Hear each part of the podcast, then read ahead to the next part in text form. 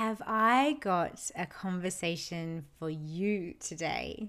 This episode of Weaving the Wild, we are welcoming on the incredible Haley Nicole from Root and Womb Collective. This episode is a biggie in more ways than one, so take a deep breath with me and let's dive in. Welcome, beautiful soul, to the Weaving the Wild podcast. In this space, we are reclaiming and remembering the wildish wisdom and knowledge that lies deep within our bones, and reconnecting to those parts of ourselves that are both ancient and familiar. We talk about it all, awakening our collective wildness and dropping back into our bodies honoring our cyclical rhythms, connecting to our roots, embracing our intuitive nature, and living embodied within the feminine. I'm Rachel Hodgins, and I'm honoured to be walking this path beside you. Let's dive in.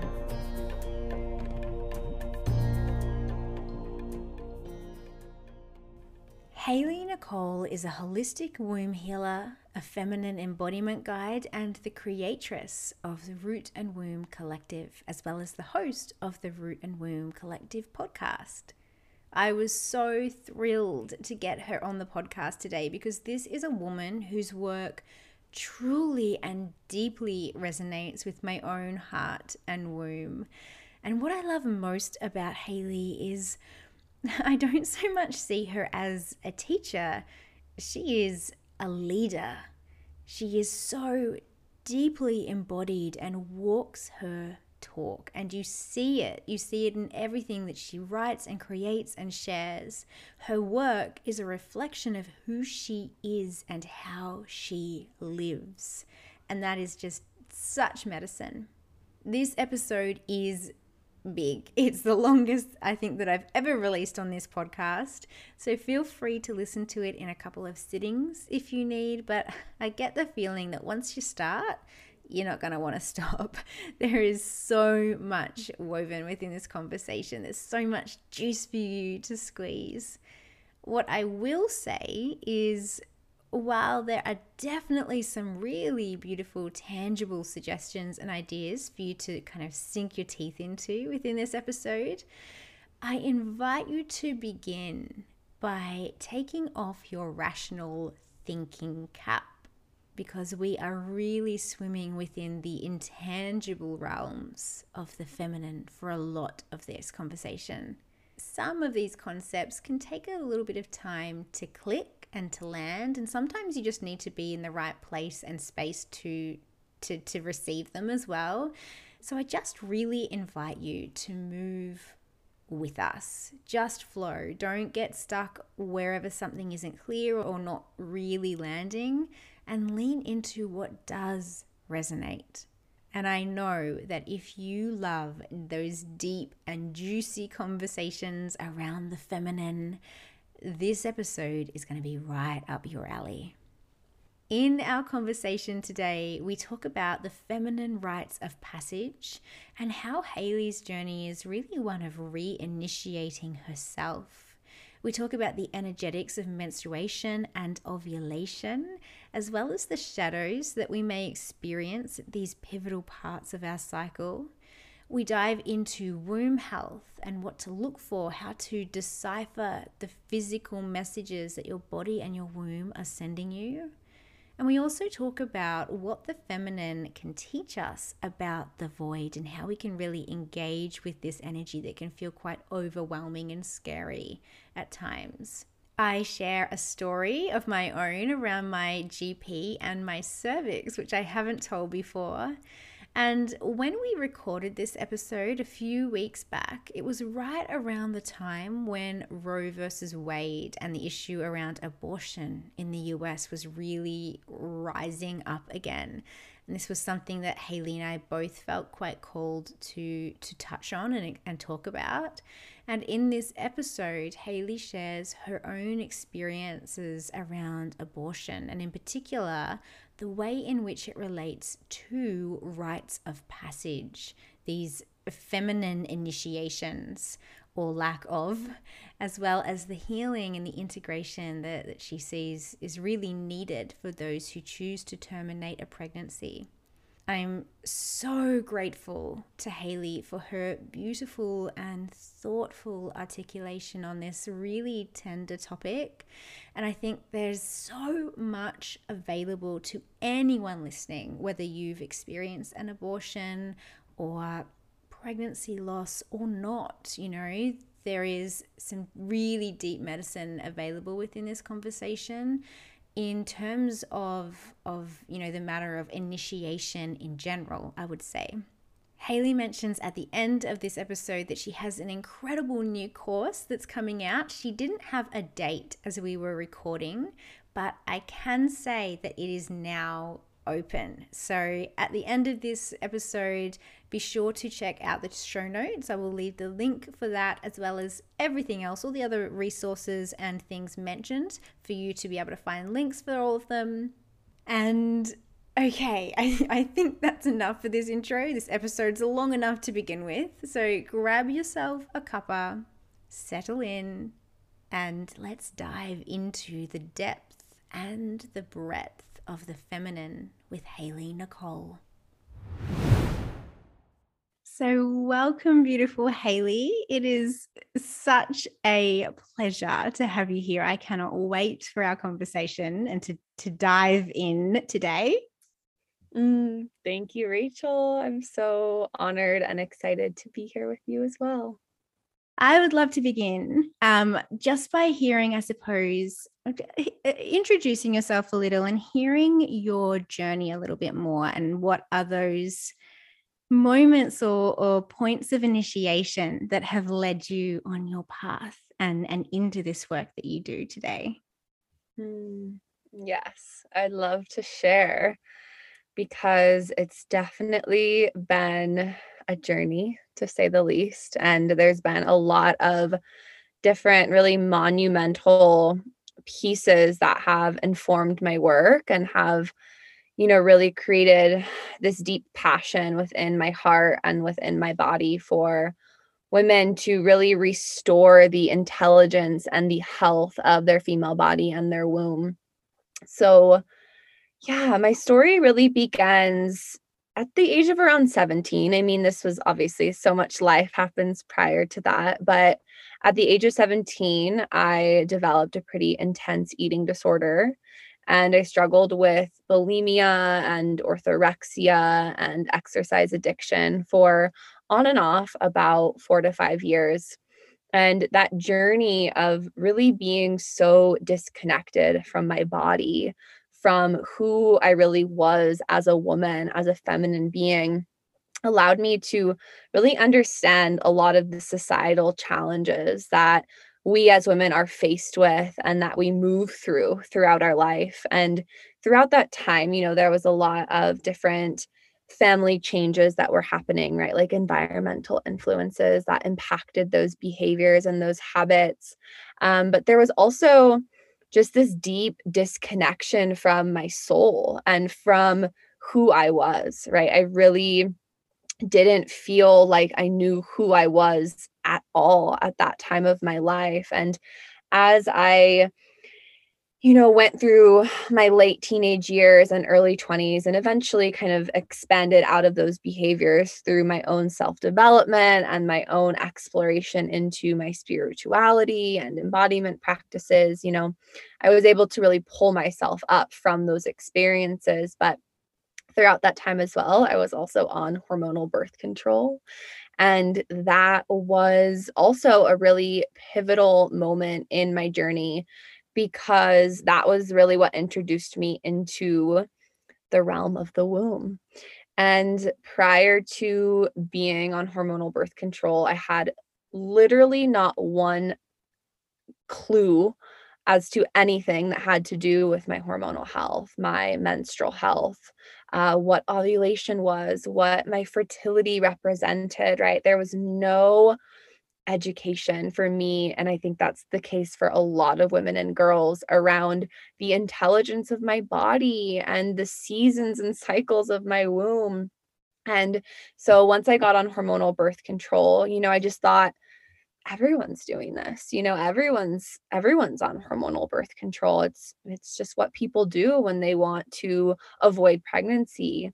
And i was on and off hormonal birth control for about three years. Uh, i was never on it for that long. I was on the actual hormonal pill and then i also had an iud and through my experiences with birth control it really opened me up to how little we know about our bodies, how little I knew about my body. And when I finally decided that hormonal birth control and the IUD were not for me because of extreme physical, emotional, and spiritual side effects of being on those forms of contraceptive, you know, I was really left empty handed.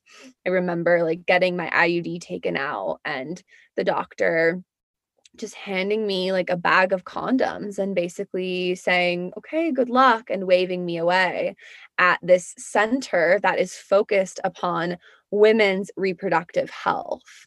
And so that was a really defining moment. I actually will never forget walking out of the parking lot. I was wearing a pad because when you get the IUD removed, you experience a good amount of bleeding afterwards. And so I walked around campus that day. I was still in college, walked around campus in a pad and a dress that entire day. And I just remember feeling so disconnected from this center of my body and so confused and that really set me off on this journey, which has now turned into my work of really deeply understanding the wisdom of our womb, how our body works, our menstrual cycle, our fertility. So, I, I, do a lot of work and education and support women with their physical womb healing. And also, which has, you know, kind of unraveled after the the physical elements kind of unraveled themselves but deepening into the energetics and the emotional layers and capacity of our womb as our inner oracle as our center of truth within our female body. So yeah eating disorder birth control um, i know that we'll kind of go into this a little bit later but my experiences with abortion have really informed and paved the way for me to be a steward of this healing and of this work. And yeah, today I run a women's community and podcast called Root and Womb Collective and we are in devotion to the feminine healing journey. And so I work alongside women one on one and also in groups and in courses from a range of topics um, woman menstrual cycle healing, feminine wisdom and embodiment. I am in the works right now of creating a couple courses on transitioning off birth control and also preparing your body for the preconceptive years. And so, really covering a vast array of topics and explorations that really uh, inform who we are as feminine beings and really orient our direction to our womanhood. Mm. So there's I, I just I love the the work that you do and I love the the essence within it. I, I feel everything that you, you write and share, Haley, just like it resonates so much. Um, so we're going to talk about that in a second as well. But something that really came through then as you were sharing your story um, that I want to kind of reflect back on as well is it really it it it speaks to me as the the heroine's journey almost and especially like your you know you shared that your your starting point in your story was around that age of 17 and the the confusion and disconnection which kind of comes along with that time when we're we're lacking certain um, initiations essentially these rites of passages that we're kind of um, we're moving through whether we are conscious of it or not whether we're literally led through it or not. And the the way in which we experience these moments and time periods of our lives deeply affect how we understand who we are and our role in the world. And mm. sort of hearing you share your story there, where going from, you might say, like the uninitiated maiden and finding your way like you really in a lot of ways to me embody someone who has led herself through and reinitiated herself into into the feminine and i have goosebumps saying that. Um, but i just want to reflect that back to you because i think it's really beautiful and i think it's something especially when you know rites of passage may not be something that a lot of people are familiar with in terms of you know of it's, non-existent in our culture let's face it particularly like feminine like the, the blood mysteries and rites of passage for women. So we, we might get into that a little bit later but when we start to to dive into this work and i think for a lot of people who who hear this and they're like well i wasn't initiated. What does that mean for me? I think it, it's really important to witness stories such as what you've just shared where it's it's a lot of the time um, possible for us to initiate ourselves um, and to to follow willingly the journey that will you know that will will bring us into right relationship with our bodies and the feminine as well Mm, yes, that was all articulated so well, Rachel. I love that point that you shared about initiating ourselves because to me, that was really what, not in the moment, right? I wasn't thinking through the moments of, of that. I didn't think that's what was going on. But in hindsight, I'm able to really see it from that clear perspective, right? Especially uh, the transition off of birth control, especially my abortions, right? I was really moving through this threshold and through this transition that gets to be held with such grace and love and compassion and deep rooted intention for what is this trajectory? What is this new direction that I'm being called to step into? And I think that that was illuminated a lot more for me as my path deepened and you know, I learned about rites of passage, right? When I when I first heard rites of passage, it was this it was this moment of sinking into myself, sinking into my root system and really feeling the truth of what that represented. And I think it's truly a tragedy that we don't have these rites of passage within our lives that are embedded into our yeah into our lives as women because we do have so many moments throughout our life cycle that we are moving through these new thresholds, that we are stepping into these new doors. Yet, when we don't recognize that it's a rite of passage, we feel all of the emotions of confusion and uncertainty and anger and sadness and frustration and and you know of course not having the support system to lean into and mm-hmm. so yeah, I just I love how you shared all that because I feel like as women we are constantly being opened new doors of rites of passage, right? There are kind of the traditional ones that we understand, right? Our first bleed or first menses, right? Becoming a mother, transitioning into menopause. Those are kind of the um, foundational rites of passage that should always be honored and still aren't. And I feel like we are always walking through kind of these mini rites of passage as well as it relates to our life, our womb, our relationships, our health, our businesses. So, yeah, there's really this deeper need for an honoring of that. And even if it means just honoring it yourself, because there's a lot of times these these inner just these inner journeys that we move through that won't be understood fully by the external world. It's not going to be fully received to the depths of how you're receiving it by your partner or your friends or your community. And so learning how to create those rites of passage yourself is really powerful. Mm. 100% couldn't agree more.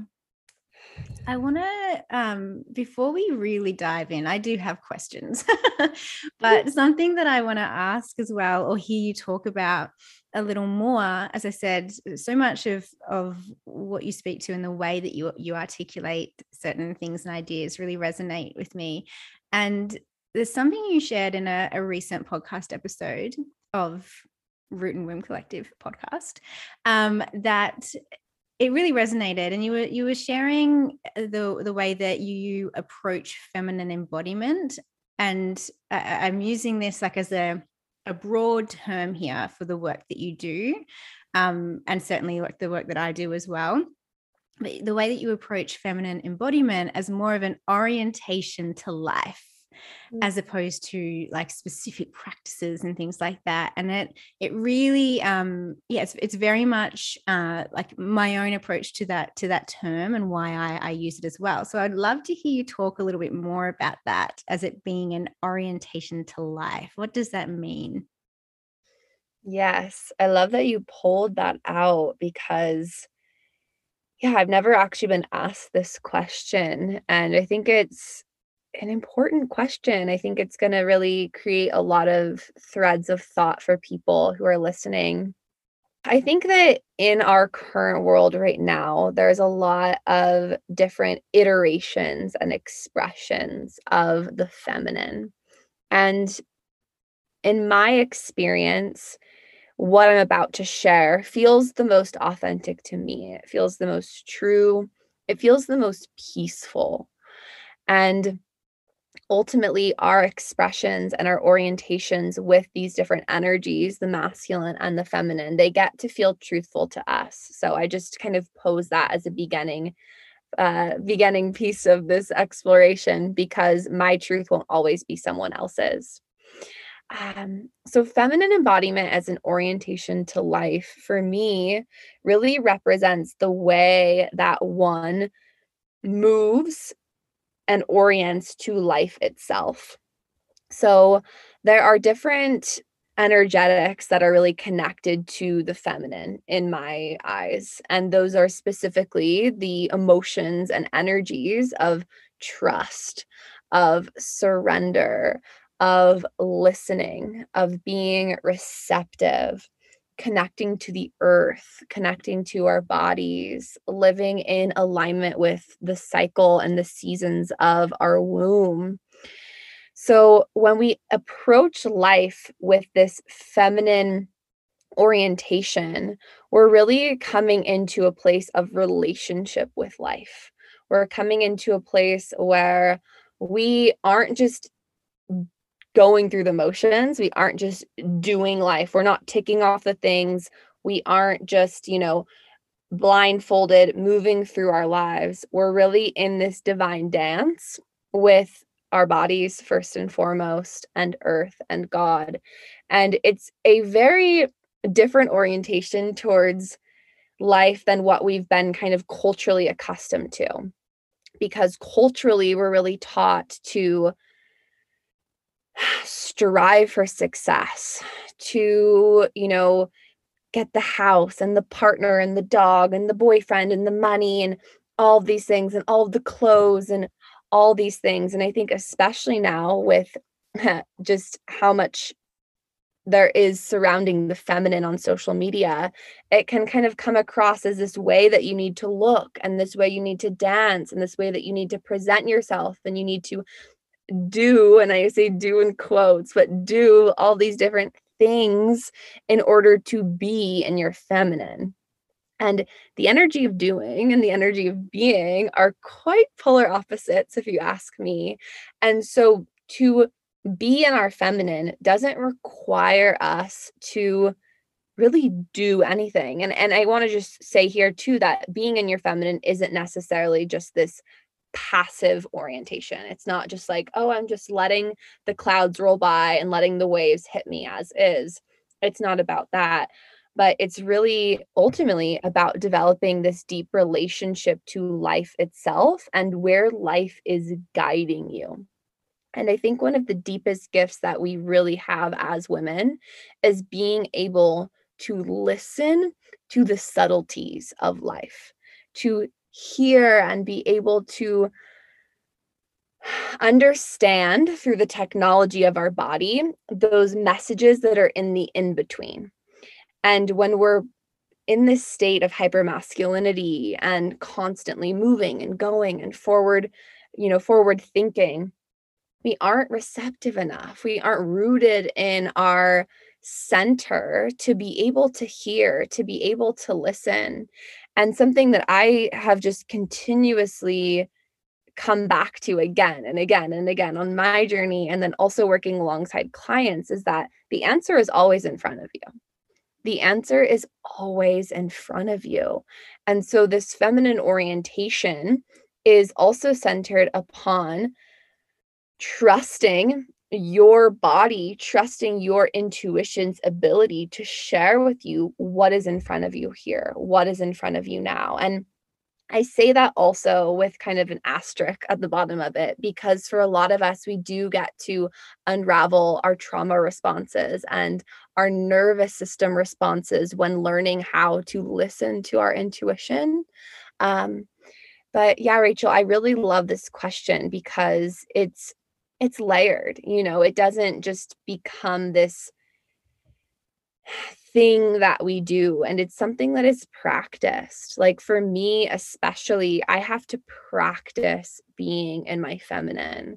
I have to practice surrendering and listening and trusting the journey of life trusting the direction that god is asking me to move in without always being without always having the answers in front of me and i think that this approach to spirituality, this approach to living in relationship to the earth and to our bodies and to ourselves, it's more mystical.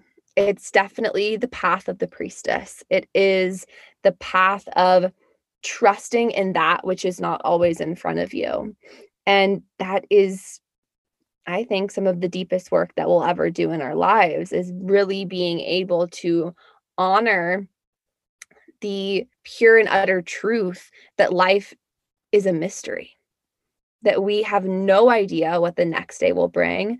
And it's so, we so want to grasp onto control. And my goodness, like for me, that's, you know, I, I have my like one to two year plan mapped out in my head like, okay, this is when I want my business to look like, this is when I want this to happen. And, and it's beautiful to have all those things. And it doesn't mean that that's not feminine but it's there's there's that part of me and then there's also this deeper part of me that is like Haley life is an ever going mystery and so if there's any way to kind of wrap up this long elaborate explanation of feminine orientation to life it's centered upon being in relationship to life itself listening surrendering being able to trust the lessons and the the the hardships that are coming to you right? I think so often we want to just experience the good and the happy and the bliss.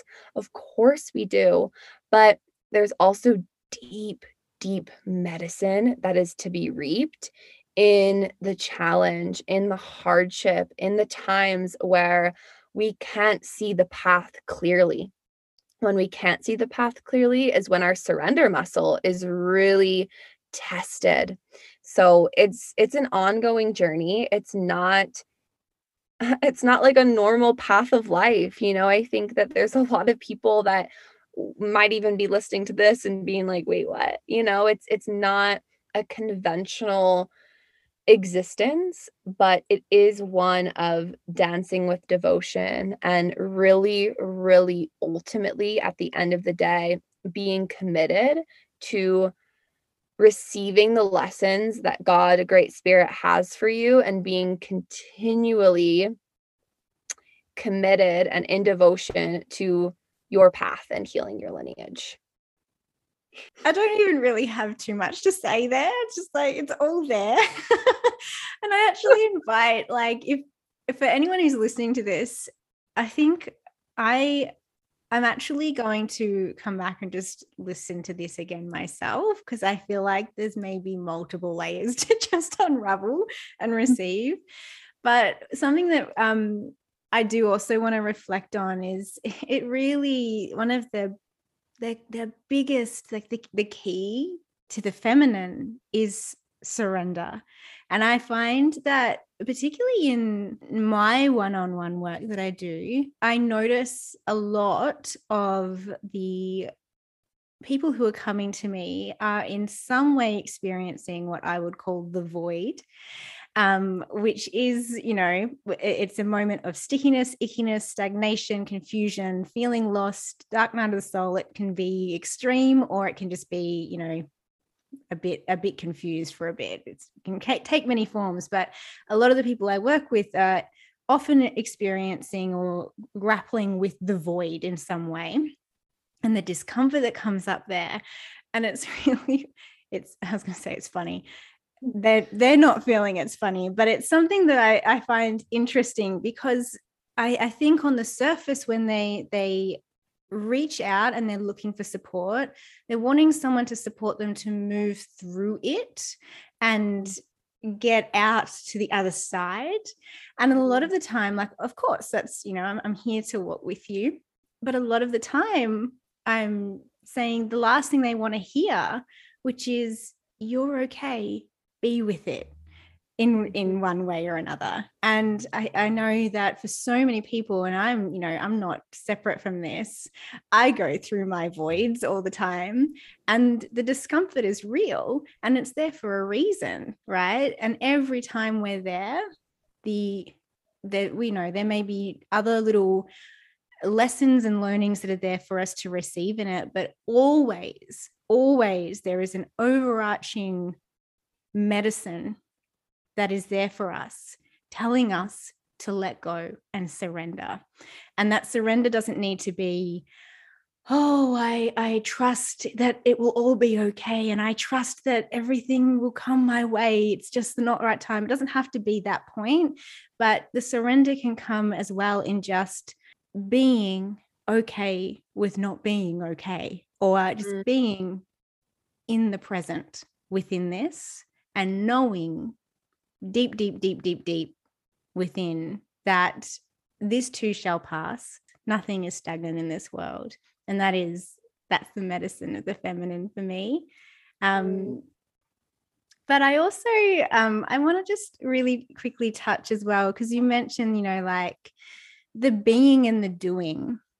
Mm. And I, I, kind of also want to touch on like when it comes to i suppose we, we might say like the feminine embodiment practices and things like that and i know i share a lot. I have episodes around you know literal physical tangible things you can do to like incorporate into your life and i think they're important in the sense um like i know for me particularly when we're trying to dapple in the feminine from a world that's entirely about the physical tangible things right it's mm. it's nice and it's it's it's a kind of important to have things which we can grasp and and utilize to to enter into that journey but a lot of it when i share these things and i feel like i'd like to hear your, your thoughts too but um it's more about the the why than the how and i think eventually we get to that point and sometimes we do have to start with the how and the you know i'll do the yoni steam and i'll do the embodied movement and dance and things like that because that's what i've got to do but mm. eventually we come to a place where the for me the doing and the, the striving is where our energy is it's it's living out there it's projecting out on the things right and the feminine once we click once we land or she lands within, that the feminine brings our energy back in as opposed to out there. And so it becomes less about the the practice itself and what the practice is is doing for us and why we're doing it. Mm. Mm-hmm. Yeah, it's really beautiful that you bring this up too, because I think everything you shared is so true that people need to have these really tangible practices to support them in kind of accessing their feminine energy, especially if they have lived a life of very mental, heady, dominant ways of being.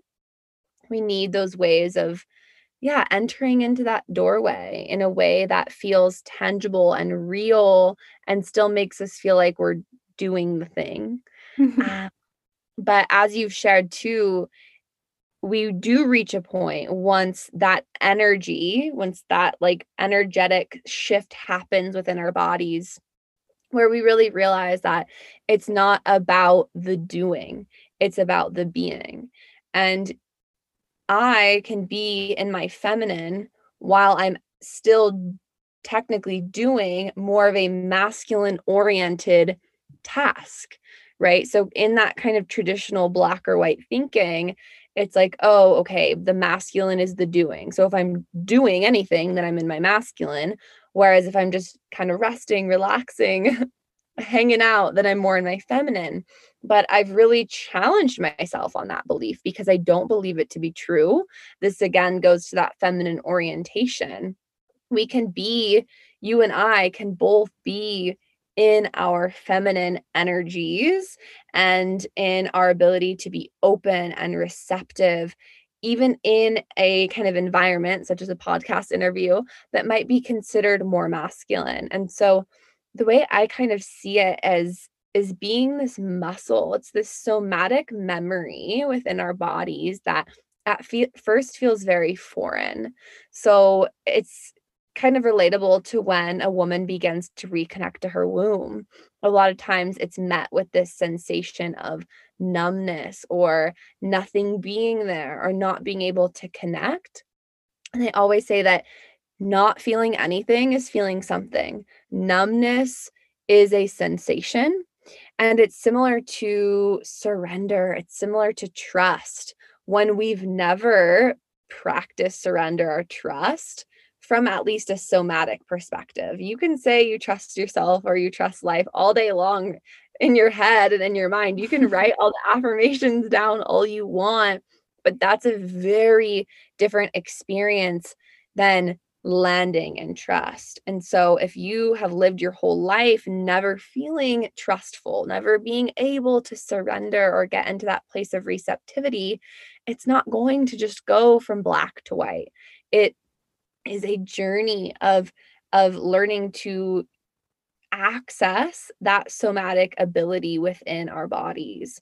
And so this takes practice. It takes practice for us to soften, to relax. And that's where a lot of these feminine embodiment practices, such as yoni steaming or different movement practices or nature walks, right? It can support us in beginning to access that muscle within our bodies so that in the moments where we really need it, we can call upon it. We can be like, okay, that is that is what I'm in need of right now is that energy of surrender and something you shared also, Rachel, was like that the masculine is more kind of we're going out here. It is more of this externalization of our energy, whereas our feminine is more restorative, bringing ourselves back to our back home.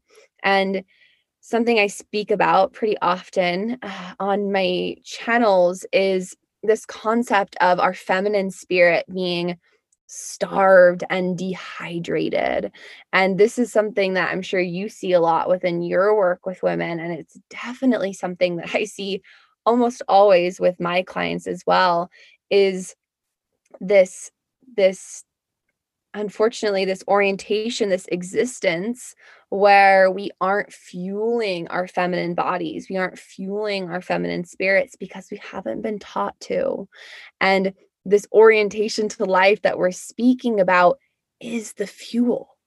The fuel isn't, I mean, it can be, but it, the yoni steam isn't the only fuel, right? Those are kind of what I like to say, almost like the superficial fuels. They they support us, they nourish us. It's it's self care.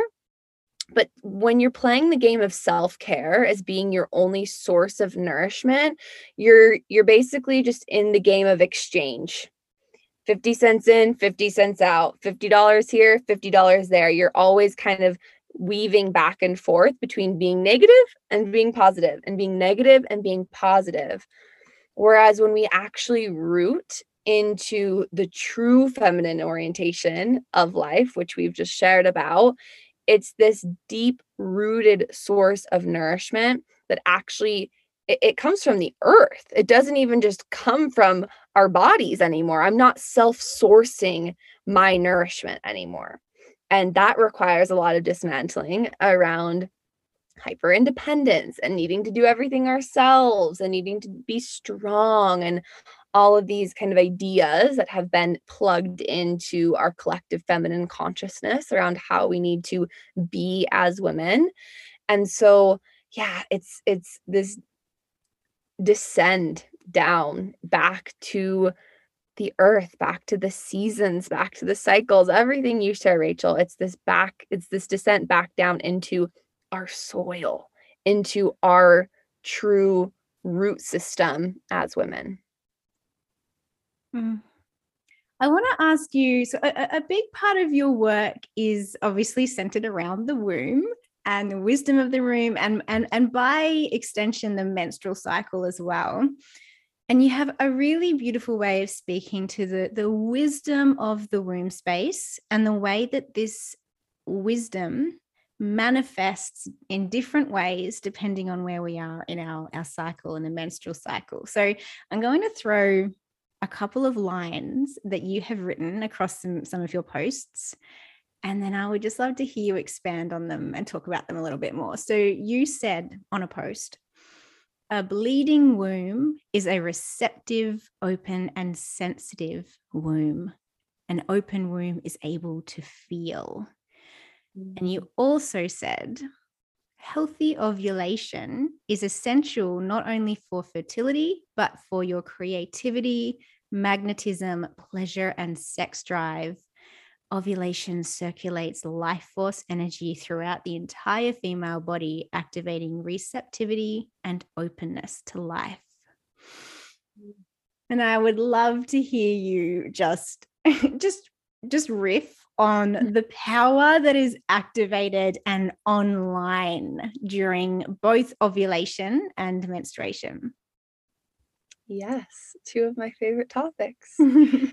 I would love to. So let's start with menstruation and just going into a little bit more around our womb space while we bleed and yeah that receptive energy that is really present and can be used for our betterment and can also be a cause of discomfort and challenge as well so both menstruation and ovulation are kind of these anchors within the menstrual cycle so throughout our cycle as a whole we're always in motion we're always in movement except when we're at menstruation and when we're at ovulation. There is a moment of groundedness at both of those poles. And so, starting with menstruation, um, there's so much I could say about menstruation. I mean, I just wrapped up a three part series on menstruation as a whole. Uh, but to speak deeper to the bleeding womb is a receptive womb. So, this really came through to me really strongly, probably about a year ago as I was bleeding. And, you know, a lot of what I share about the womb is through my personal experience, it's through my understanding of how our womb serves us in really aligning into our highest capabilities, our highest radiance as feminine beings. And so, again, this is my experience. And I do really believe a lot of this to be true based upon, of course, my experience and also working alongside women in their own womb journeys. So when we are bleeding, we are moving through, you know, so many different things that are happening physically, emotionally, energetically. From a physical perspective, we're really shedding that endometrial lining. We're releasing any toxins or pathogens or bacteria that may be being held within the womb space or even the cervix and the vaginal walls. But again, from more of this energetic perspective, what I've really been able to tune into especially over the last year, is that when we're bleeding, we are much more collectively plugged into the collective womb as a whole. And so we are all part of this interwoven web of creation of life, right? We are truly all one universal being. And we all came from the womb of our mother, who came from the womb of her mother, and so on and so forth. And so, similar to how our physical body was really birthed from uh, our mother's physical womb, we were also birthed from Mother Earth's womb. We were also birthed from the primordial womb. And so, we also share a universal collective womb. And for some, this might be landing. For some, this might be like, what the actual heck is she talking about? and this is a concept that you'll never understand with your head. This will never be understood with your head. I tried for so long to like understand this from a mental perspective and it it it doesn't land in the mental realm. You have to you have to feel this truth. You have to travel into your womb story and your womb experiences in order to really allow this to click. So if you're feeling resistance or confusion, just just flow, just allow. Um, and so, going back to that collective womb, I believe that when we are bleeding, we are tapped into this collective womb experience, meaning that we are feeling the emotions and the energies and the sensations and the experiences and the traumas of not just our womb and the uh, lineage of wombs that have been present within our maternal line specifically, but we're also feeling the womb of the world. And so what does this actually mean? Like what how does that actually translate to physical life and reality? so while we're bleeding, we aren't just tuning in and detoxifying our own energy right? As women, we have this ability to really hold energy and recycle energy. We are these transmuters, we are alchemical by nature, based upon our ability to die and be reborn over and over and over again. And so while you're bleeding, this receptivity is beautiful in a way, in a sense that you will sometimes be asked to move through different emotions or feelings or traumas or sensations or past life memories that may or may not be yours, right? I always like to say what I'm experiencing during menstruation may or may not be mine, yet it is my responsibility to move through it because it's happening through my body, because we are constantly in this life death cycle.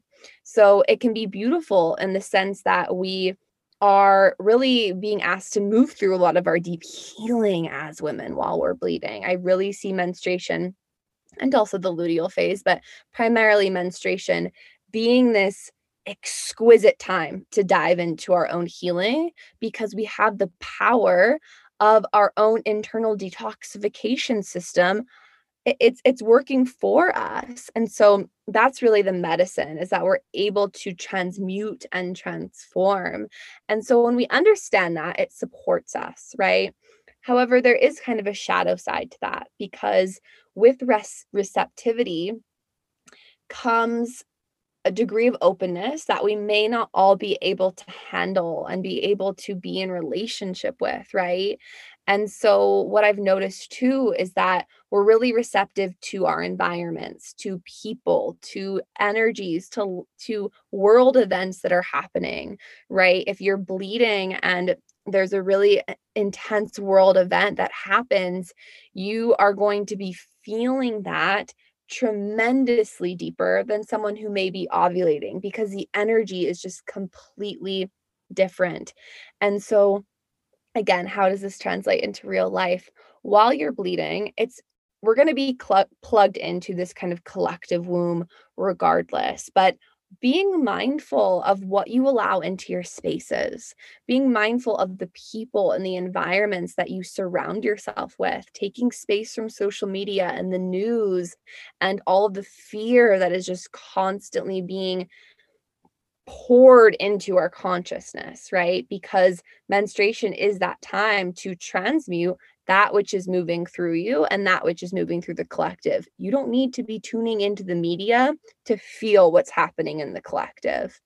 And so, yeah, it's this really beautiful time to work with the emotions and the energies that are present within you. And of course, that can be heightened by the moon cycles and the lunar cycles, right? There's that influence on it.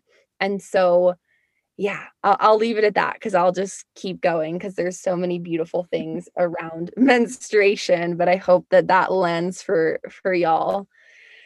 And okay, ovulation on the other side is is a complete it's the polar opposite of menstruation so menstruation being uh, the deepest yin portal of our entire cycle and ovulation being the more most yang that we will really come into contact with and so I am obsessed with ovulation. I think about ovulation all the time. I write about it often.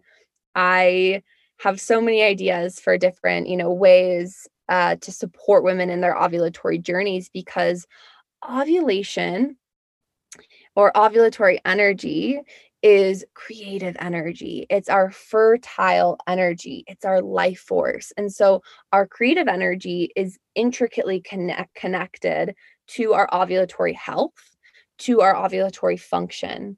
And our ovulatory health and function is our fertility.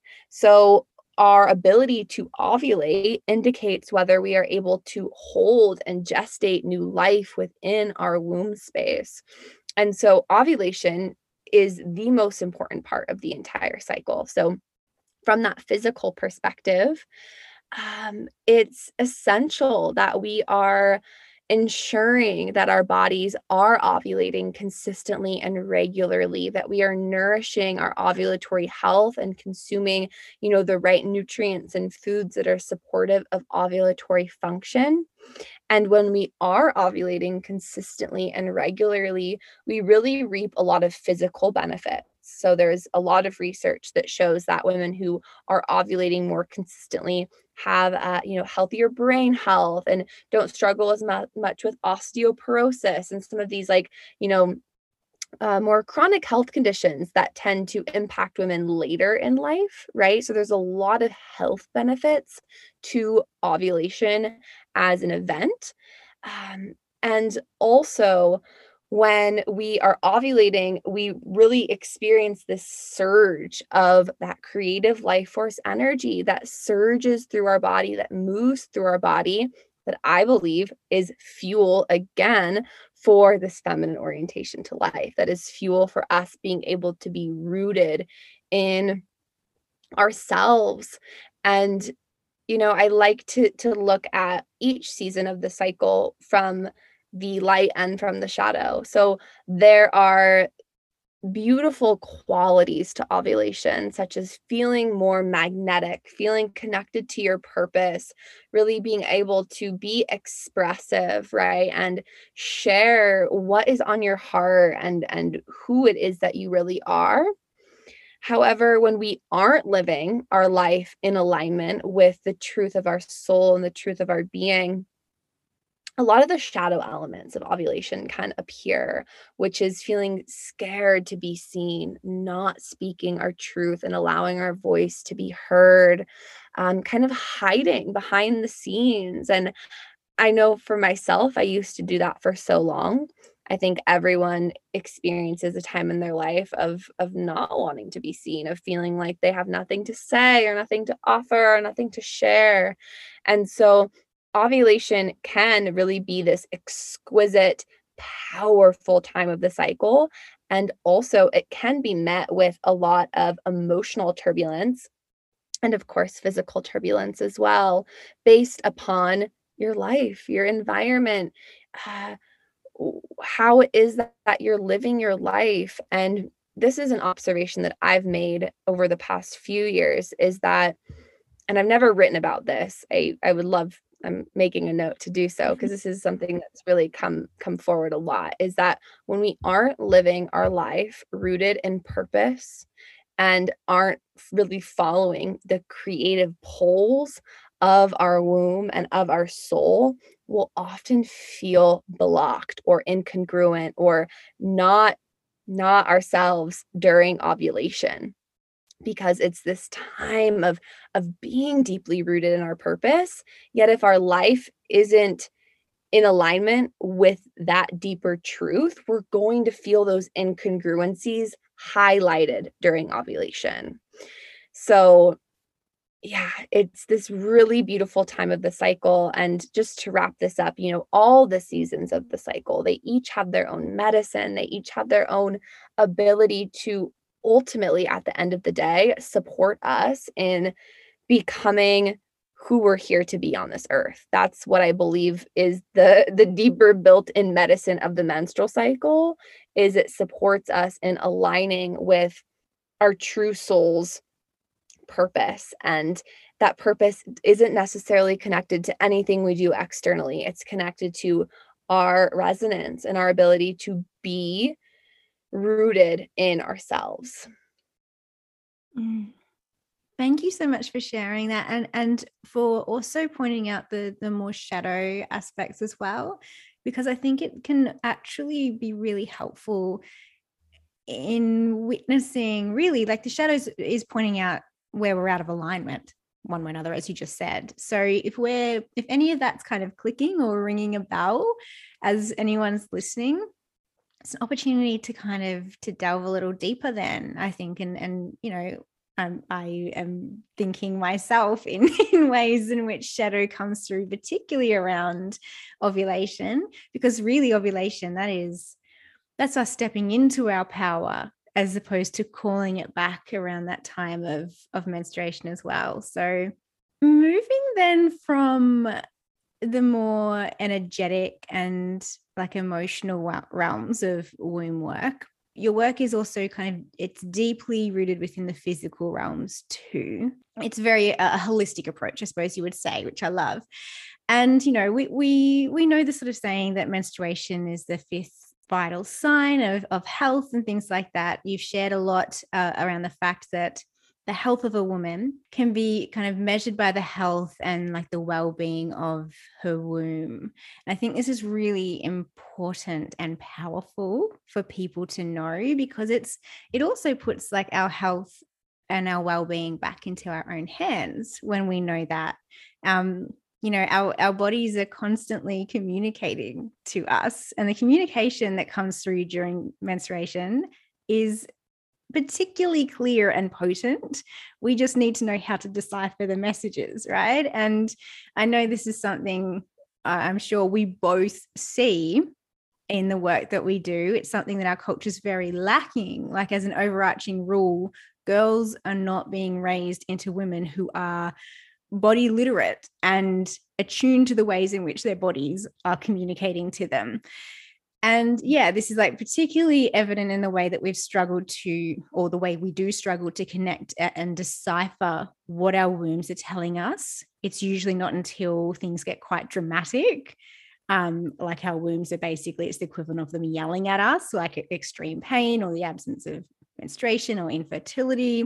I hate that word, by the way. I don't like using that word very much, but you know, every month our wombs give us a report card essentially in the form of our blood and our menstruation. So uh, my my question here is could, I suppose could you share where we might start? What are we looking for and what, you know, might some of the more common symptoms, quote unquote, or challenges be communicating to us? What can we learn and decipher?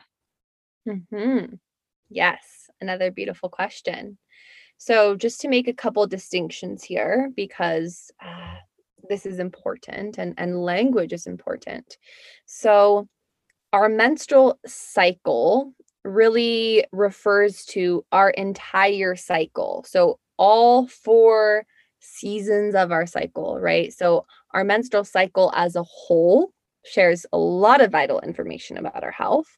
And then also menstruation, which is the actual release of our endometrial lining, also shares a lot about our overall health and vitality as a woman as well. So I want to just point out those distinctions because I might, as I share, kind of interchange the two, yet well not interchange they have distinct meanings so i'll be sharing about both but just so everyone understands menstrual cycle is the entire cycle, whereas menstruation is just the bleed or our period.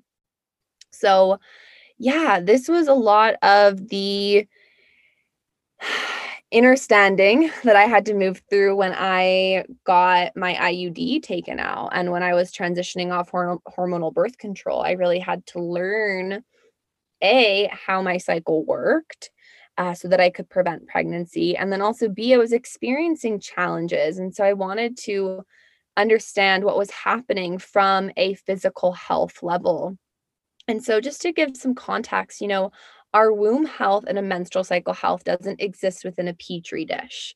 Okay. So our the health of our womb is intricately connected to a lot of our other organ systems uh, specifically our gut and digestive health our liver health our adrenal and thyroid health and also our lymphatic system or our circulatory system. So when we're speaking about womb health we're not just speaking about our womb or our cycle. We're speaking about all these other organ systems. And even our brain health impacts our menstrual health our nervous system health impacts our menstrual health. So it's very intricate and layered. And i just like to share that context because you know i think in our world we really like to extract and just be like okay i'm focusing on this whereas when you're really focusing on your womb health you're focusing on full body nourishment full body women's health so from the perspective of the menstrual cycle, we can learn a lot about how our hormones are working, how our hormones are flowing within our bodies. And so, a healthy, vibrant, vital menstrual cycle is going to be anywhere between 25 and 35 days. So it's normal to have variety within our menstrual cycles, right? My menstrual cycle and length is going to look so much different than yours and vice versa.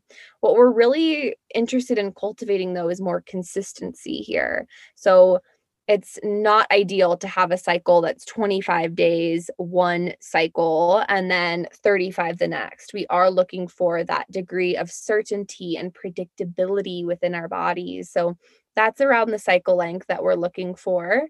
Um, as far as the menstruation itself, anywhere between three to seven days of bright, healthy red blood is considered normal. So, it's uh, quite common and and really you know not the end of the world if you experience a little bit of premenstrual spotting at the beginning of your cycle or a little bit of darker blood at the end of your cycle.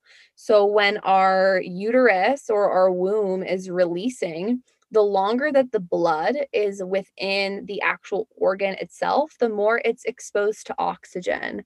And the longer that blood is exposed to oxygen, the darker it becomes. So when you're experiencing the darker blood, whether it's in the beginning or the end, it just kind of means that the womb is not being able to expel the blood as quickly um, as it can at other points of the cycle. And so there's definitely ways that we can work on that and that we can you know improve the quality of our blood.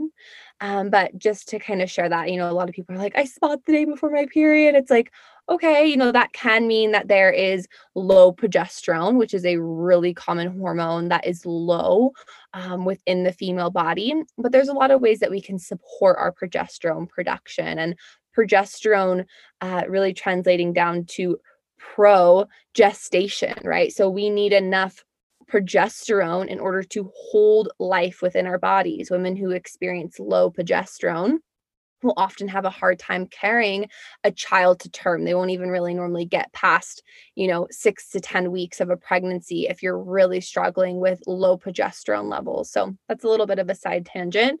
Um, and then also in terms of our cycle, we're looking for painless or, or minimal pain with menstruation itself, minimal to physical to emotional symptoms with PMS, and also the same with ovulation, right? We don't want there to be a ton of ovulatory cramping or um, spotting with ovulation. Some women will spot blood during ovulation, and that's not necessarily healthy as well.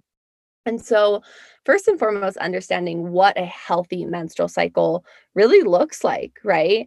In terms of menstruation itself, the actual blood, we want our blood to be bright ruby red. We do not want to have pink blood or black blood or brown blood our entire cycle, or even orange blood or dark purple blood, our blood is an indicator of the vitality of our womb space. So, black or brown blood uh, can indicate a pathogen. It can again indicate that the blood is having a harder time traveling down from the womb through the cervix into the vaginal canal and actually releasing itself. And so, that can be indicative that the womb is out of an optimal position our womb moves in and out of optimal position within our pelvic bowl. And so when the womb is anteverted, which is uh, folding forward, or retroflex, which is leaning backwards, that can make it hard for the blood to actually flow properly throughout the cervix and throughout the vaginal canal. So paying attention to that because you know again when it comes down to and and this may be your path or it may not and regardless this is essential regardless of whether preconception preconceptive work and motherhood is a part of your journey but there can be um, challenges with getting pregnant if your womb is not in the right position, right? And even a womb that isn't in the optimal position, it can impact uh, other elements of our hormonal health. It can also impact, again, our creative energy, our our sensuality, and our sexuality. So those are just kind of the basics as to like, okay, what are we looking for within a menstrual cycle? What are we looking for within menstruation itself? Right? No pain, consistency, regularity. And what I really look at the menstrual cycle for, again, is this full body overall health. And so we can learn a lot about our thyroid health through our menstrual cycle, which so many women are experiencing uh, specifically and, and more commonly an underactive or a hypothyroid. And we can begin to see that through tracking basal body temperature by measuring our cervical fluid. So that's a really easy, almost simple way to begin tuning into your menstrual cycle health is tracking your basal body temperature, right? Anything really below like 97 degrees Fahrenheit, which I don't know the translation in Celsius. So I apologize to all of our Australian listeners. I wouldn't um, even be able to to translate that either. okay, okay. Um, so anything really below like 97 degrees as a consistent basal body temperature is is indicative of potential hypothyroidism, which means that your m- metabolism isn't really operating to its fullest capability, which can slow down digestion and gut health. And it can, you know, impact your body's ability to ovulate on time and all of these things. So, it's really important for us to be tracking and charting our menstrual health. And the way that I teach tracking and charting is from this, you know, very physical perspective of measuring your basal body temperature every morning, of uh, tracking your cervical fluid, of seeing your cervical placement, understanding even just the way that your cervix feels and where she is within your body. It's crazy how many people don't know what their cervix is, where it is, and you know all of the amazing things that the cervix does for your body. So um, that's a really kind of tangible way to to begin to observe what's happening, and then also from this is still very like physical based, but just observing you know what is your energy like? What is your appetite like? What is your your libido like, right? Beginning to understand who you are throughout these different seasons. Because if you're consistently experiencing low energy and fatigue and irritability in your luteal phase, right? That can help you understand the hormones that might be out of balance. Maybe you are experiencing estrogen dominance or low progesterone. Um, we can understand too whether testosterone might be out of balance through tracking and charting the menstrual cycle. Uh, so, there's a lot of different ways that we can begin to understand really this like technology of our bodies. And I really think it's just crazy to me that we don't have a foundational class within elementary school or even within high school where we learn about our bodies because so many chronic diseases could be prevented or could be flagged way before the need uh, of of pharmaceutical intervention if we were able to interpret the lessons and the wisdom of our menstrual cycle. So, oftentimes, imbalances will begin to present in the menstrual cycle first.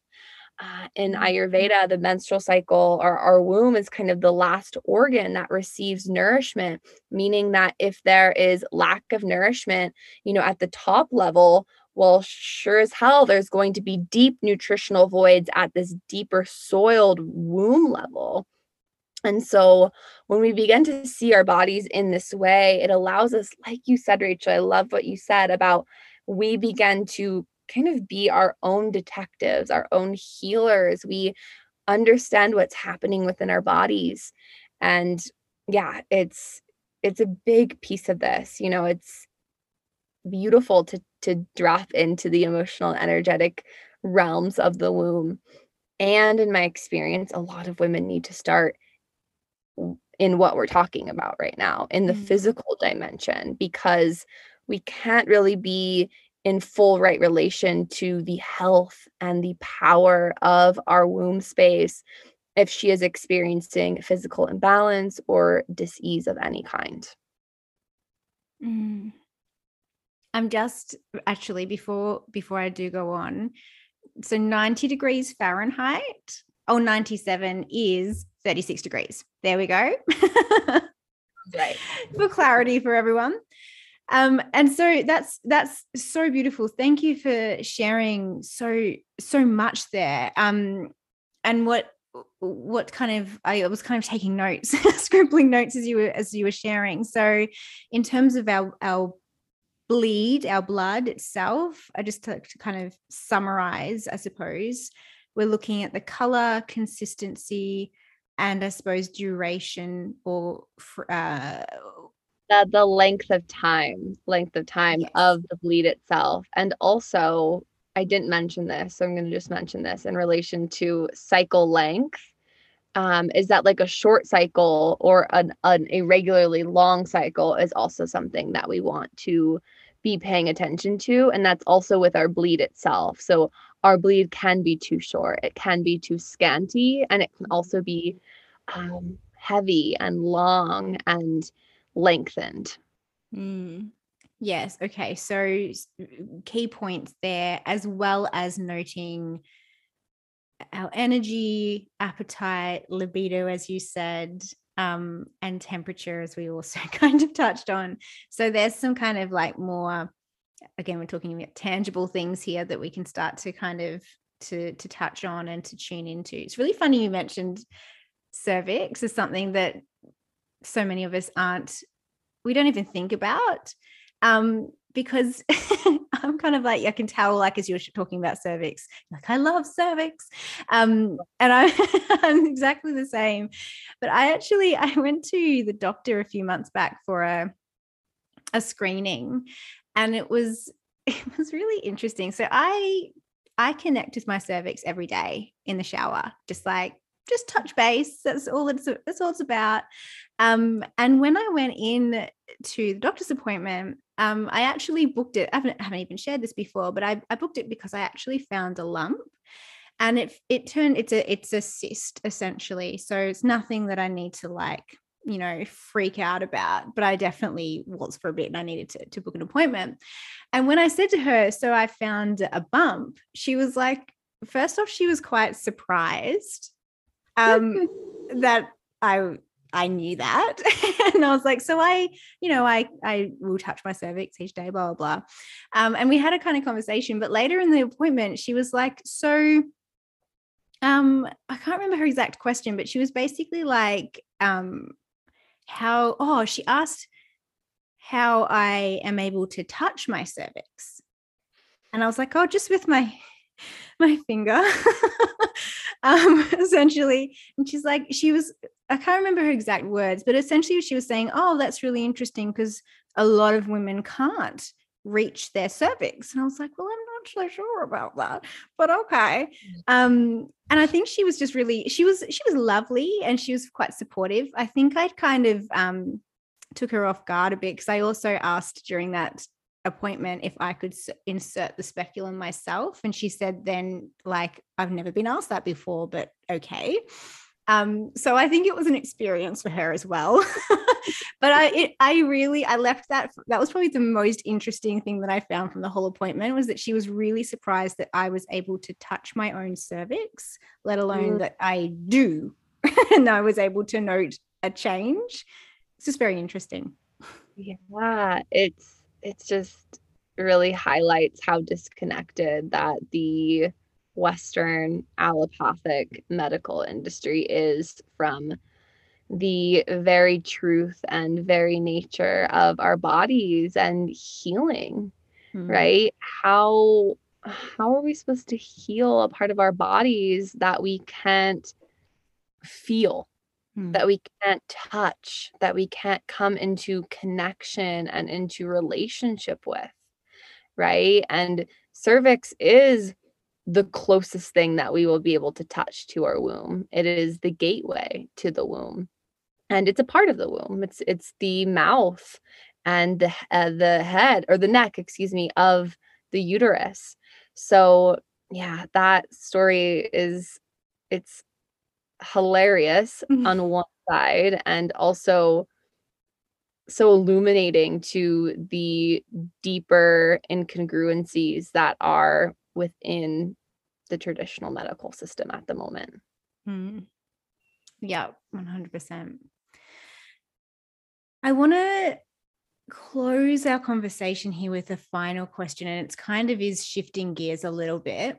Um, but as you kind of touched on earlier, a key part in your personal journey was your experience around abortion.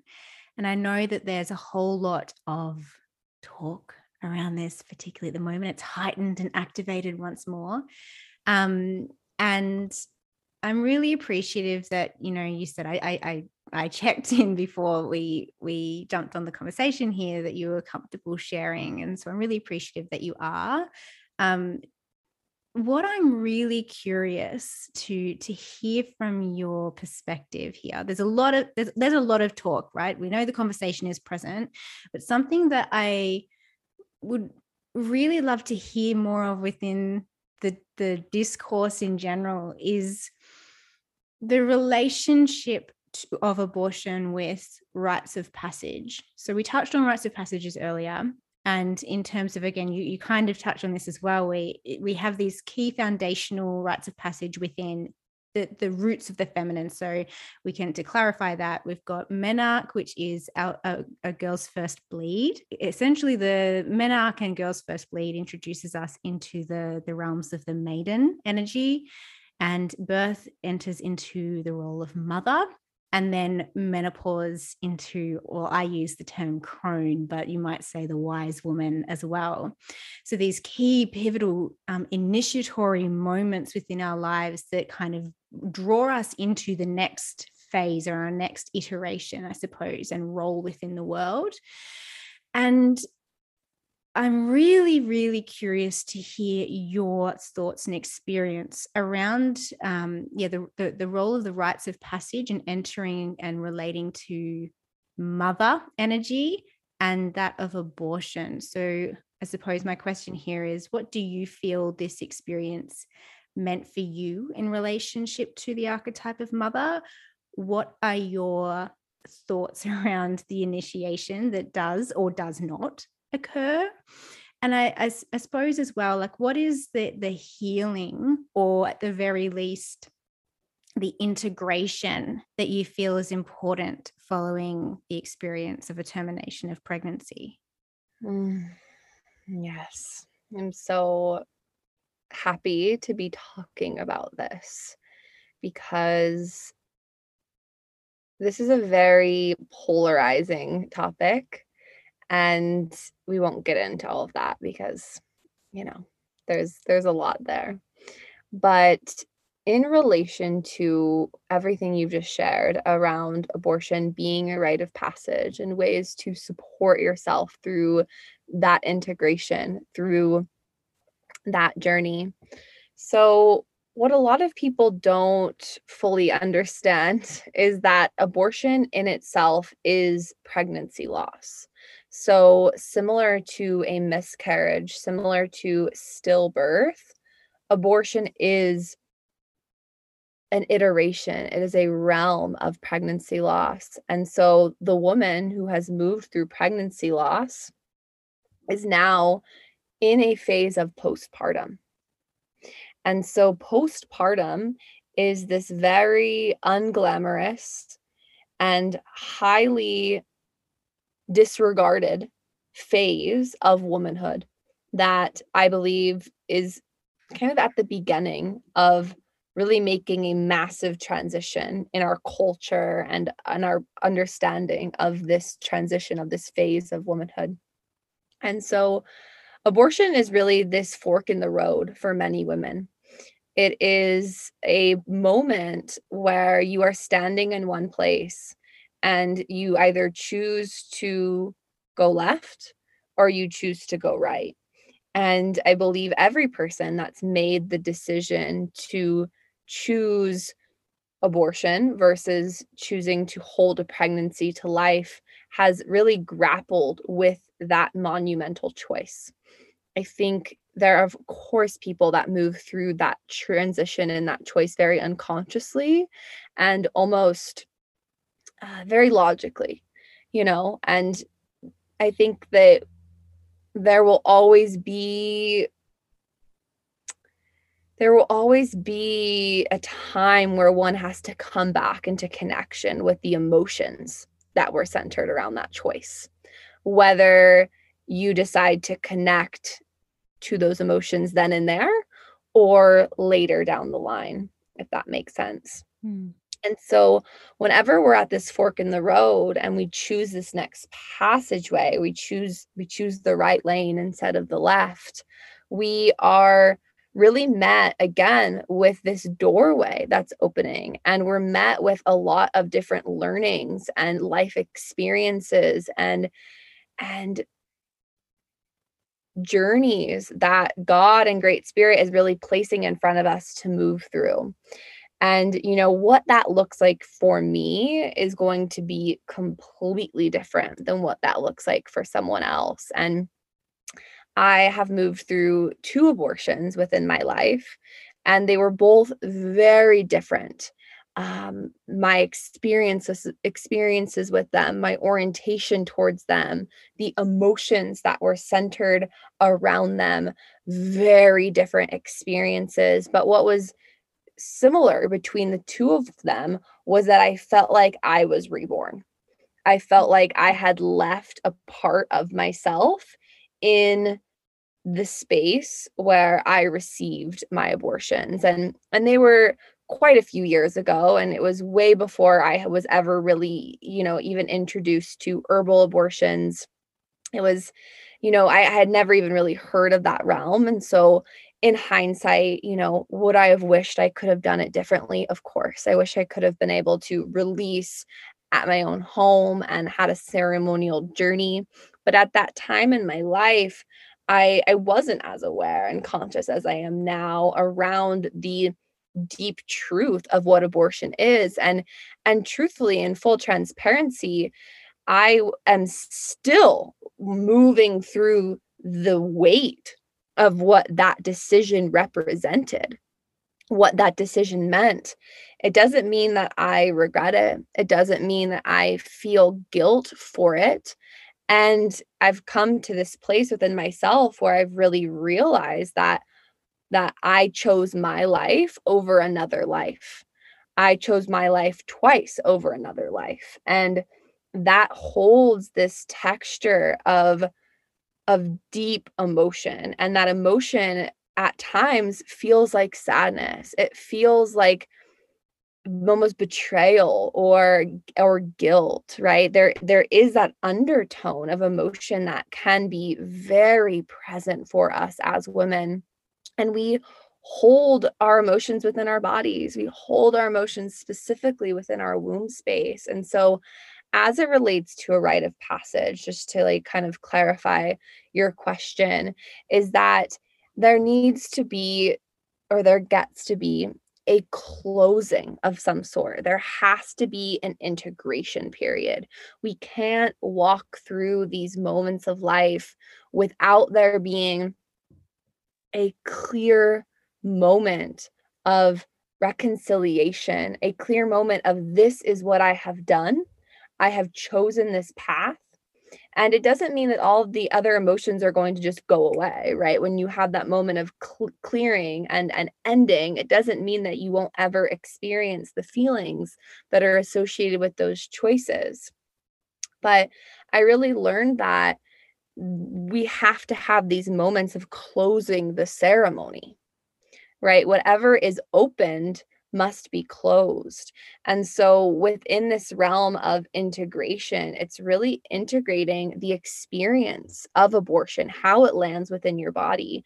Again, it for some people and I don't necessarily agree with this. I think that there needs to be a lot more reverence around abortion and that uh, ultimately when we go back to the roots of it, it's it it's a deeper call and cry for us to understand the realm and, and the literacy of our body, as we were talking about earlier. But yeah, there gets to be integration around what has happened to your body and the choices that you you have made around this and what you're learning from this, right? Because it's not just another routine procedure. It's not just going in and and getting a pap smear or uh, getting, you know, a tooth taken out or whatever it is, there is deep medicine to be held within that. And I really feel like my two journeys with abortion have helped me understand the archetype of mother more. I believe that it's going to support me in really anchoring into that energy when that time comes. And this is a little bit of a, of a different you know tangent topic but i think it relates to the realm of abortion because i believe that our journey into mother starts a lot uh, it starts years before we actually become a physical mother and so my initiations my journeys with abortion i believe were little pivotal moment not little they were big pivotal moments that have supported me in understanding the orientation of mother, the embodiment of mother. And I'm not quite there yet. I know I have tremendous more to learn on that path, but it's supported me in learning how to mother myself first and foremost and being able to hold myself in the waves of grief and sadness and confusion and sometimes you know emptiness around those experiences. So you know i always encourage those who have experienced any form of pregnancy loss whether it's miscarriage stillbirth or an abortion to close that portal through a ceremony whether it's a ceremony that you offer yourself or whether it's a ceremony that you have a sister or a healer or ceremonialist facilitate for you, because there has to be a recognition of what has been lost while also what has been birthed through this, because it is simultaneously a loss and it is a rebirth. There, you are emerging new from this journey, from this experience that has happened. And without that integration, we aren't able to actually look at who we are now. And we kind of shared this in the beginning that we're not always going to receive that acknowledgement from our community, from our partners and our families. And that can be a beautiful way to to witness how we have evolved and changed but at the end of the day, we have to be able to do that for ourselves. We have to be able to look at ourselves in the mirror and and witness what has changed and transformed from this journey. And so, yeah, I really see it being a pivotal piece of our feminine healing journey. And it can only be pivotal if we allow it to. And and that's with everything in life. You know, it's it's making magic out of the mundane it's allowing your dirt to become your fertilizer. And going back to one of your first questions, it's like that's that's the feminine. That is that orientation to allowing life to be your teacher and yeah, really just surrendering into the lessons and it's a really sensitive topic. It's it's a it's a it's a crunchy one for a lot of people and you know, I think what I've just really come back to time and time again is that it's not black or white. It's not just this way or the other way. And so really allowing yourself to move through like your thoughts and your feelings around it because especially if you've been through it it's a powerful powerful piece of your journey that that gets to be integrated. And this will be the last thing I'll say but you know I do think that a lot of people who especially get abortions earlier in life who who maybe don't have this context and this understanding of of life itself will be asked to integrate those experiences later in their life. And and again from this like physical emotional spiritual perspective of the womb that's more of like an inner well there's definitely a physical component here but there's also a deep energetic spiritual component and so as time goes on the trauma begins to crystallize and harden and it begins to formulate into our actual cells and tissues and muscles and organs. And so, a lot of times when we're experiencing dis-ease or imbalance within our womb space in our 30s and our 40s and our 50s, it's the womb's cry to integrate these past experiences, whether it's abortion, whether it was miscarriage, maybe it was sexual assault, whatever it may be. And so, our bodies are always communicating with us, and our experiences in life really really are here to move through us and ultimately inform our path. Hmm. Thank you so much for sharing. So just just for sharing. that that was really um there's a lot of threads and as you said it's a, it is a crunchy subject.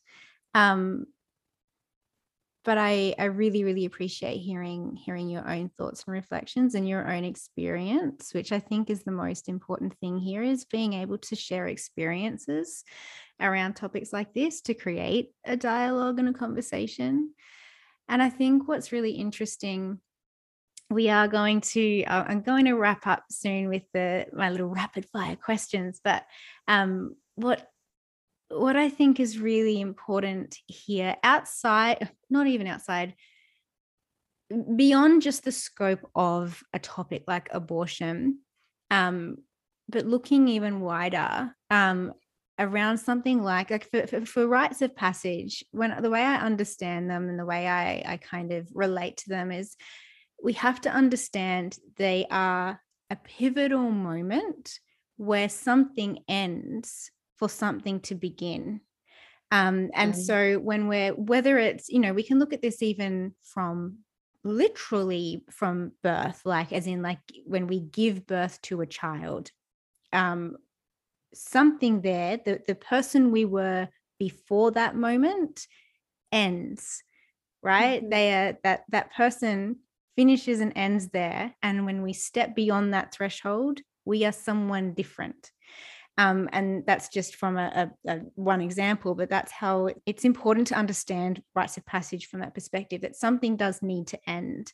And I think that that piece around integration that you shared, that's why I think for so many, whatever the matter might be, it, it, it can come back later if it's not fully integrated then and there because there's still something that needs to be acknowledged that has ended for us. Some piece of us or part of us that has ended and been left there but never acknowledged. And i think if anyone's ever wondering what this might mean or look like in their lives if they haven't you know been ceremonially ceremonially led through a rite of passage um, and it hasn't something hasn't been fully integrated i think the key uh, kind of signals there that something isn't integrated or missing is this sense of loss or a confusion or disconnect or it's just a sense of like what the hell is going on and unable to kind mm-hmm. of grab or ta- anything tangible and i think that that that feeling is that um that piece of us that has been ended that has has needs to be left behind but hasn't been acknowledged or integrated as such. And so there's this piece of us that's kind of hanging around or kind of loose. Um, and so what you were sharing there around integrating as well i think is so important in the sense that we when we do that work even if it is in simply holding i say simply but holding ceremony to acknowledge and to close that experience hmm we're kind of keeping that that that space clean and clear as much as possible then so we don't have these these loose bits hanging on and where it's it's interwoven rather than loose threads you know? I don't know how that's resonates speaks to it but that's kind of what came through for me as you were also sharing.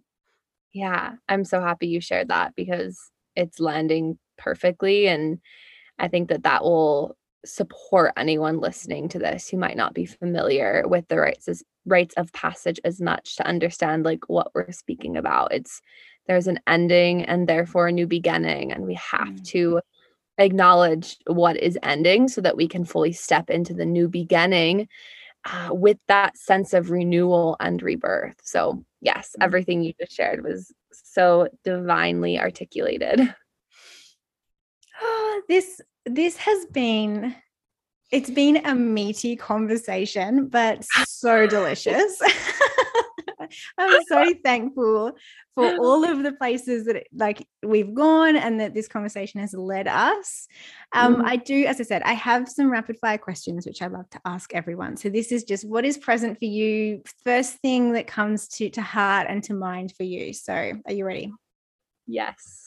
Okay. So, first question is what is nourishing your soul right now? So, what are the practices that are bringing you home to your body and to the earth? Mm, love this question.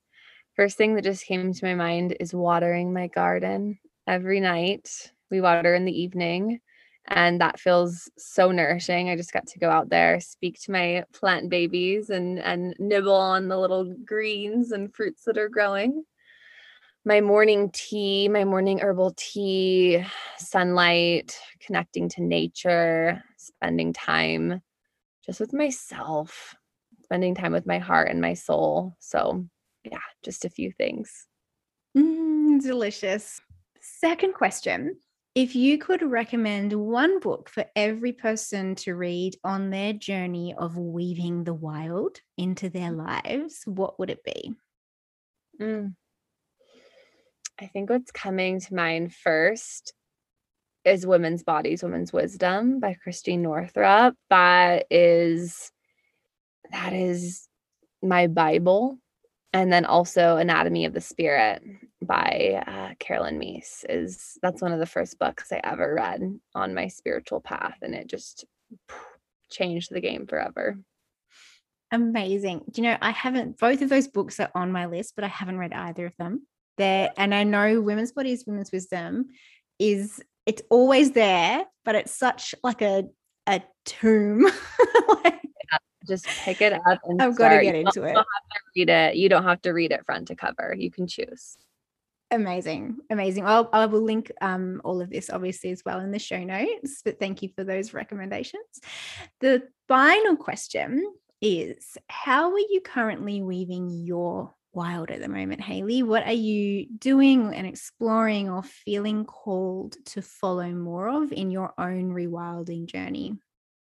Mm, I love this question. Okay, two things kind of come to mind. The first, and I'm far from perfect in this, but this is something that's been really present and alive on my heart is being as self sufficient as possible uh, from a food perspective. So, growing more food, raising, um, we have land here. So, raising some sheep and some cattle for high quality animal protein.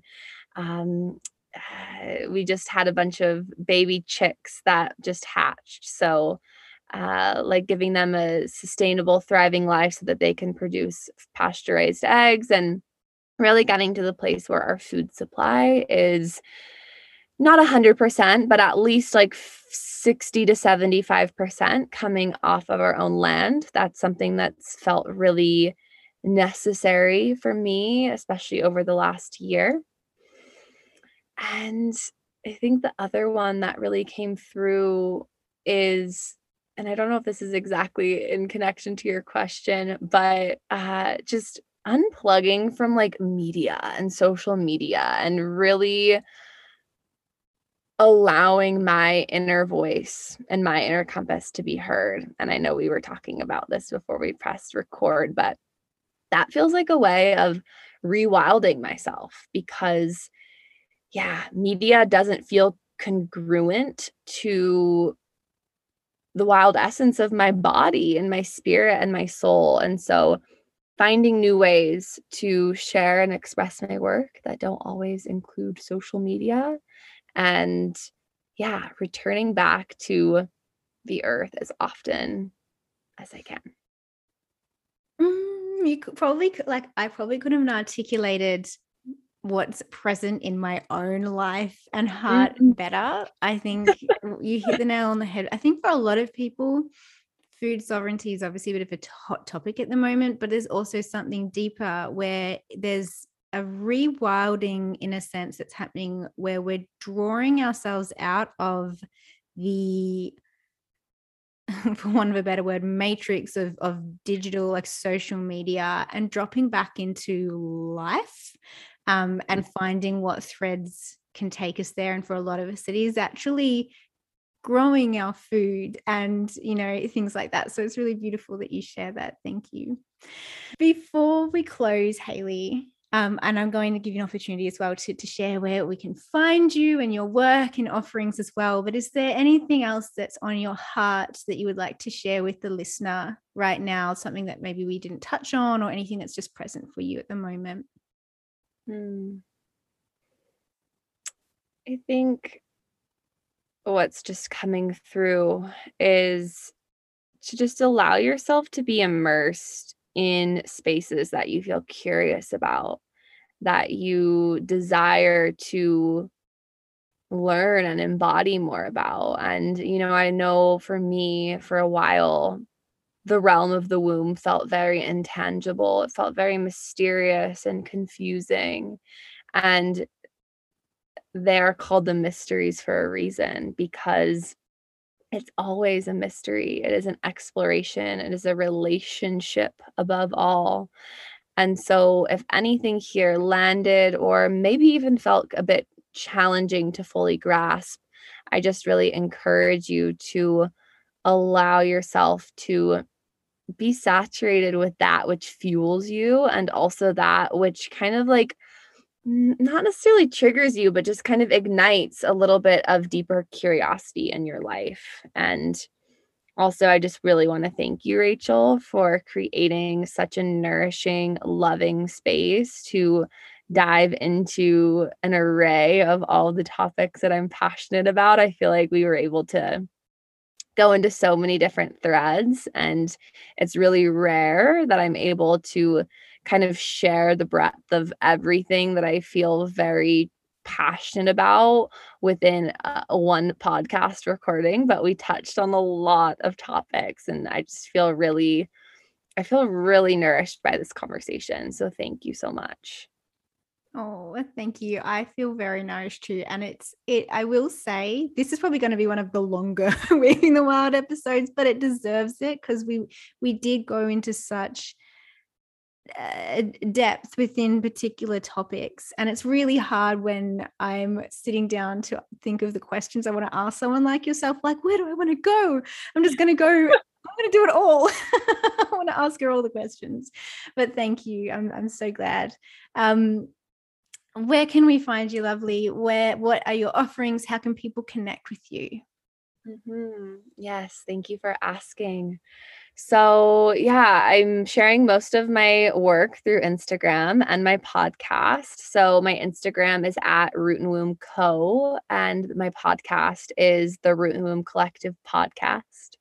Um, I'm sure Rachel will have those linked for you guys. And um, in terms of my work and how you can connect deeper, so I have a three or a six month mentorship, which is called Embodied Feminine Healing.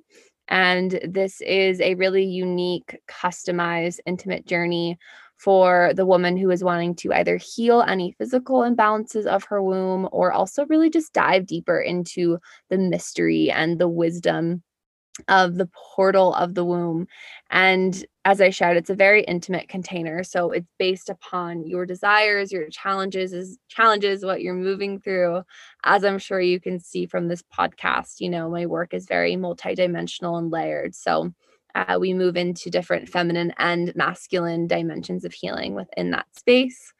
Um, I also offer one off activation sessions, and I am currently in the works of creating our signature program for Root and Womb Collective, which uh, should be shared here in probably the next few weeks. So, this will be centered upon womb wisdom and embodiment and feminine based living, feminine orientation to life, um, holistic womb care, and really ways that you can learn to be in relation to your body and your womb and the earth as the woman. So I'm really excited for that. Uh, I wish I had like an actual date of when we're starting, but I'm not quite there yet.